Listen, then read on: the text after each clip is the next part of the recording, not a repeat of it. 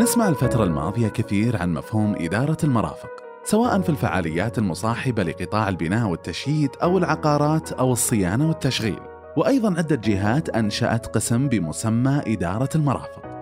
بيكون معكم فهد المطوع في سلسلة من الحلقات الصوتية يستضيف فيها العديد من المتخصصين والخبراء بقطاع إدارة المرافق لنتحدث أكثر عن مفهوم وحجم السوق لهذا القطاع والفرص الوظيفية المتوفرة وأيضا التحديات. هذه الحلقة برعاية مركز التدريب الوطني لإدارة المنشآت والضيافة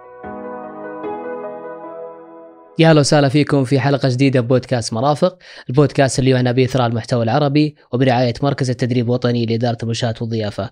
في هذه الحلقة بنتحدث عن مفهوم الخصخصة وشراكة القطاع العام والخاص وأثرها على إدارة المرافق وما هي التحديات اللي بتواجه مديري المرافق في عملية التحول إلى الخصخصة وما هو النموذج المثالي في هذا الجانب.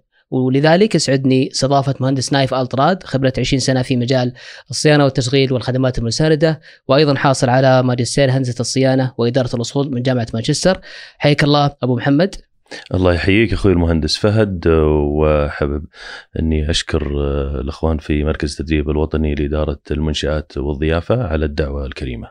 طيب يعطيكم العافية. بداية أبو محمد إيش مفهوم الخصخصة؟ بشكل عام. بشكل عام هو نقل ملكية الأصول والموارد البشرية من القطاع الحكومي إلى القطاع الخاص وهذا بيكون يا عن طريق نقلها بالكامل أو استثمارها لمدة طويلة. طيب ممتاز، هل إحنا بنتكلم عن استثمار مثلا 20 سنة 25 سنة؟ ولا ممكن يكون أقل من ذلك؟ يعني ممكن يكون 10 سنوات آه إلى الان إلى الآن ما تحددت لكن أتصور إنه فعلا هي من 20 إلى 25 سنة. طيب ممتاز، إيش الفوائد أو أو ليش دائما يعني الآن في توجه كبير للخصخصه؟ إيش هي الفوائد المرجوة أو الأثر الإيجابي في هذا الجانب؟ آه مفهوم الخصخصة يعطينا أنه هو برنامج إصلاح اقتصادي يهدف لمعالجة الأوضاع الاقتصادية. وهذا من خلال استغلال الموارد الطبيعية والموارد البشرية وعلى أن تكون بكفاءة أعلى وانتاجيه أفضل. طيب ممتاز. آه لو لو فكرنا في النموذج المثالي وصحح لي إذا إذا غلطان آه في كثير من النماذج آه عالميا في الخصخصة. آه وش ال ال يعني إيش وش الأساليب؟ أو النماذج في في الخصخصة. وش هو النموذج المثالي في رأيك؟ اللي ممكن حيناسبنا حيناسب السوق السعودي بشكل عام؟ هو الأساليب يعني الأكثر شيوعا هي أسلوبين، الأسلوب الأول هو بيع الأصول المملوكة للدولة بالكامل إلى القطاع الخاص. والأسلوب الثاني هو توقف الحكومة عن تقديم الخدمات وتحويلها إلى القطاع الخاص. طيب هل هو يعني في مصطلح دائما في أكثر من مصطلح دارج في في الخصخصة اللي هو BOT؟ لا outsourcing اللي هو الثاني يكون outsourcing اللي هو خدمة مثلا في أي قطاع تكون في خدمة إنه ممكن تطلع وتصير بشكل شركة تقدمها خدمات تقدم خدمات خارجية. طيب ممتاز. يعني بس لو نرجع شوي عن عن خلينا نقول مصطلح ال ال ال الأساليب المتبعة في في الخصخصة وش الأساليب اللي أصلا موجودة عالميا؟ خليني أعيد السؤال يمكن يعني بطريقة أخرى. إيش الأساليب اللي أصلا موجودة في العالم؟ آه في مختلف القطاعات.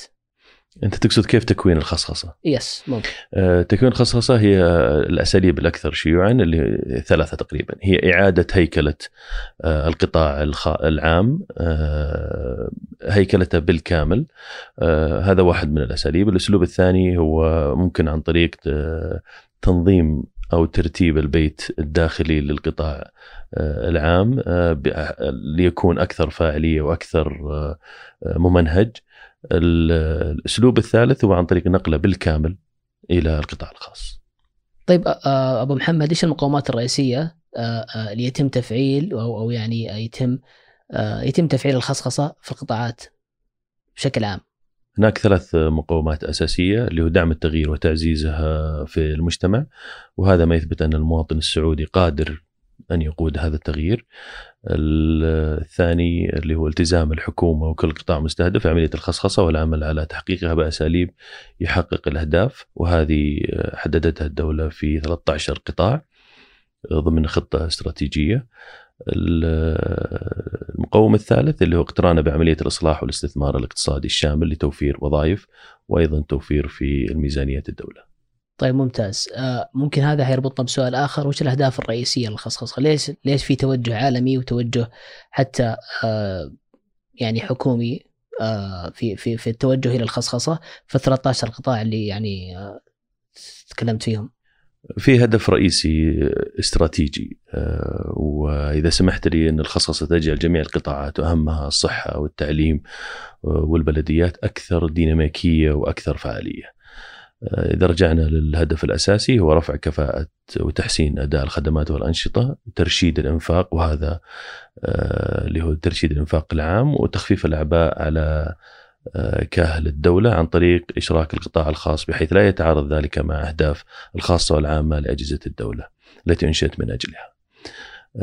حددتها طبعا خمس أهداف فرعية للاستراتيجية للخصخصة لو رفع نسبة تغذية الخدمات في المناطق المأهولة بكفاءة عالية وجودة أفضل الحد من حجم الفاقد في الإيرادات ورفع كفاءة الإنفاق والاستثمار تضييق الفجوة ما بين المتطلبات الاستثمار الأمثل للموارد البشرية والمالية وزيادة استثمارات القطاع الخاص في هذه الشركات المتخصصة. أبو محمد إيش إيش بتحقق الخصخصة؟ يعني إحنا نتكلم عن الفوائد، لكن أكيد الخصخصة فيها امباكت أو فيها فيها أثر إيجابي أو سلبي سواء إنها بترفع الكفاءة الاقتصادية أو حتى في آه، ولا قدر الله إنها بيكون في في تأثير سلبي عليها. اولا رفع مستوى الكفاءة الاقتصادية لإدارة الأموال وتخفيف العبء آه، على الموازنة العامة للدولة المساهمة في تعزيز 2030. آه، ثانيا الحصول على زيادة في الإنتاج والتصدير وتحسين الجودة.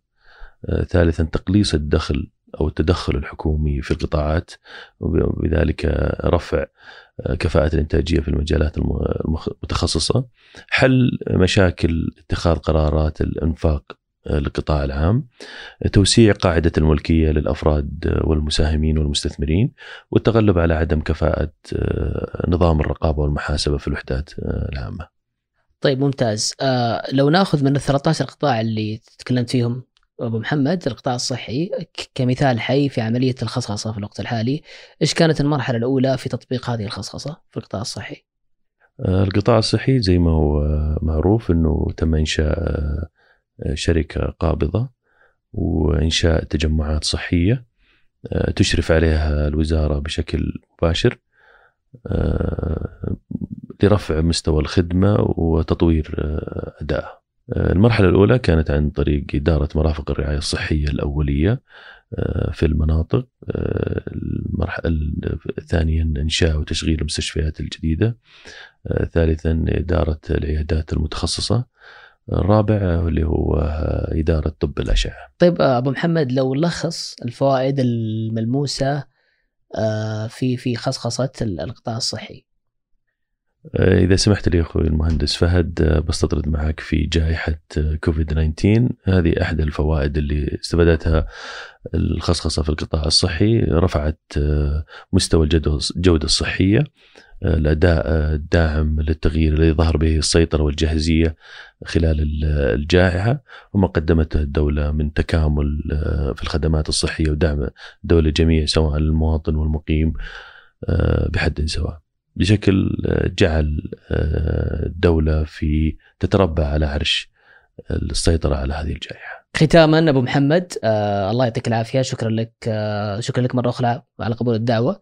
ويعني آه كل التمنيات أكيد يعني آه آه بتفعيل آه الخصخصة في عدة قطاعات وإنها تكون ذات أثر إيجابي واقتصادي آه يفيد إن شاء الله آه حيفيدنا بشكل عام يعني إن شاء الله. شكرا لك أبو محمد يعطيك العافية. الله يعافيك أخوي المهندس فهد وان شاء الله انها تكون حلقة مثرية وجيدة وقابلة للنقاش. شكرا لك في أمان الله. شكرا لاستماعكم. ويشرفنا مشاركتكم الحلقة وسماع آرائكم من خلال هاشتاج البرنامج بتويتر بودكاست مرافق. هذه الحلقة برعاية مركز التدريب الوطني لإدارة المنشآت والضيافة.